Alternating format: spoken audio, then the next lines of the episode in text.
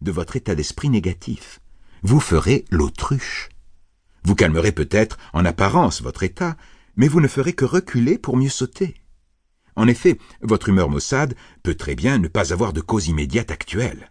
Vous pouvez être la proie d'une peur ancienne, d'un mauvais souvenir, d'un danger passé. Dans ce cas, ne pas traiter les pensées qui vous viennent à l'esprit peut être sage, puisqu'il n'y a pas de danger immédiat. Mais si vous laissez les choses telles quelles, il est probable que cette peur ancienne ou cette programmation négative se représentera demain ou après-demain, sous une forme ou sous une autre, parfois même d'une manière encore plus vive.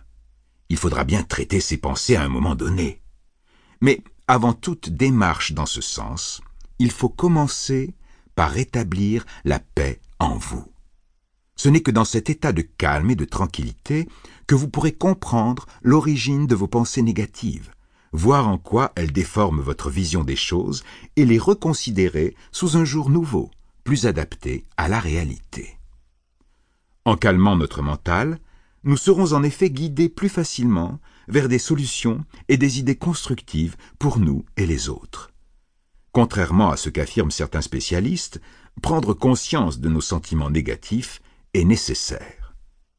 Cependant, là encore, il faut un juste milieu. Le sentiment négatif est un signal dont il faut tenir compte. Il nous avertit que quelque chose nous gêne et nous perturbe. Il n'est pas indispensable, en effet, d'exprimer son sentiment négatif pour guérir et trouver le bien-être.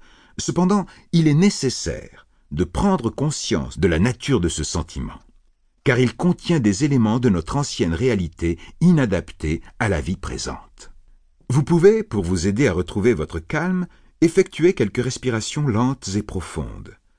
Dans la cassette ou le CD Comment réussir et s'épanouir grâce à une respiration spéciale, vous serez guidé efficacement grâce à des exercices simples et vous apprendrez facilement les étapes d'une bonne respiration. Vous serez surpris de constater rapidement les effets bénéfiques de cette respiration sur votre stress.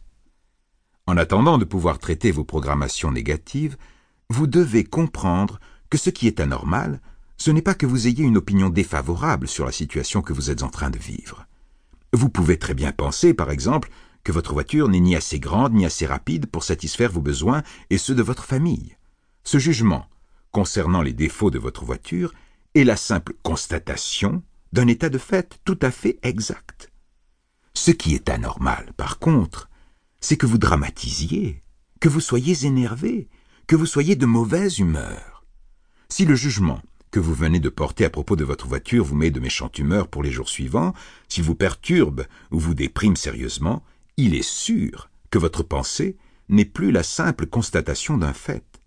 Elle se charge d'émotions et en tant que telle devient sujette aux excès.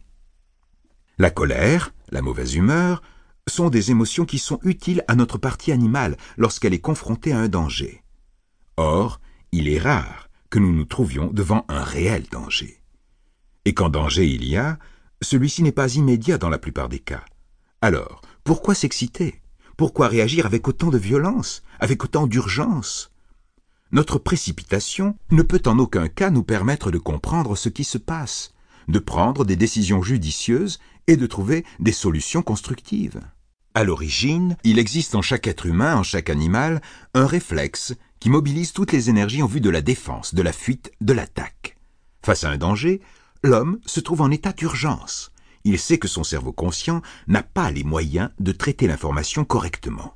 Il sait que le cerveau conscient, le néocortex, a besoin de quelques secondes pour travailler. Or, en situation d'urgence réelle, l'homme doit pouvoir réagir en quelques fractions de secondes. C'est pourquoi, par souci de sécurité, l'organisme humain a pris l'habitude de déconnecter le conscient qui travaille trop lentement pour laisser le cerveau reptilien inconscient réagir à l'urgence. Bien sûr, le cerveau conscient cherche toujours, même au moment du danger, à reprendre le contrôle de la situation. Mais s'il manque d'entraînement, ou si le subconscient ne contient pas de programmation lui permettant d'accepter l'intervention du cerveau conscient, s'il n'y a pas de paix suffisante dans l'organisme humain, alors le conscient est en quelque sorte pris en otage par l'inconscient et le subconscient. De même qu'il faut apprivoiser un cheval sauvage, le dresser, le discipliner, autrement dit, créer certaines programmations pour qu'il accepte de suivre les instructions.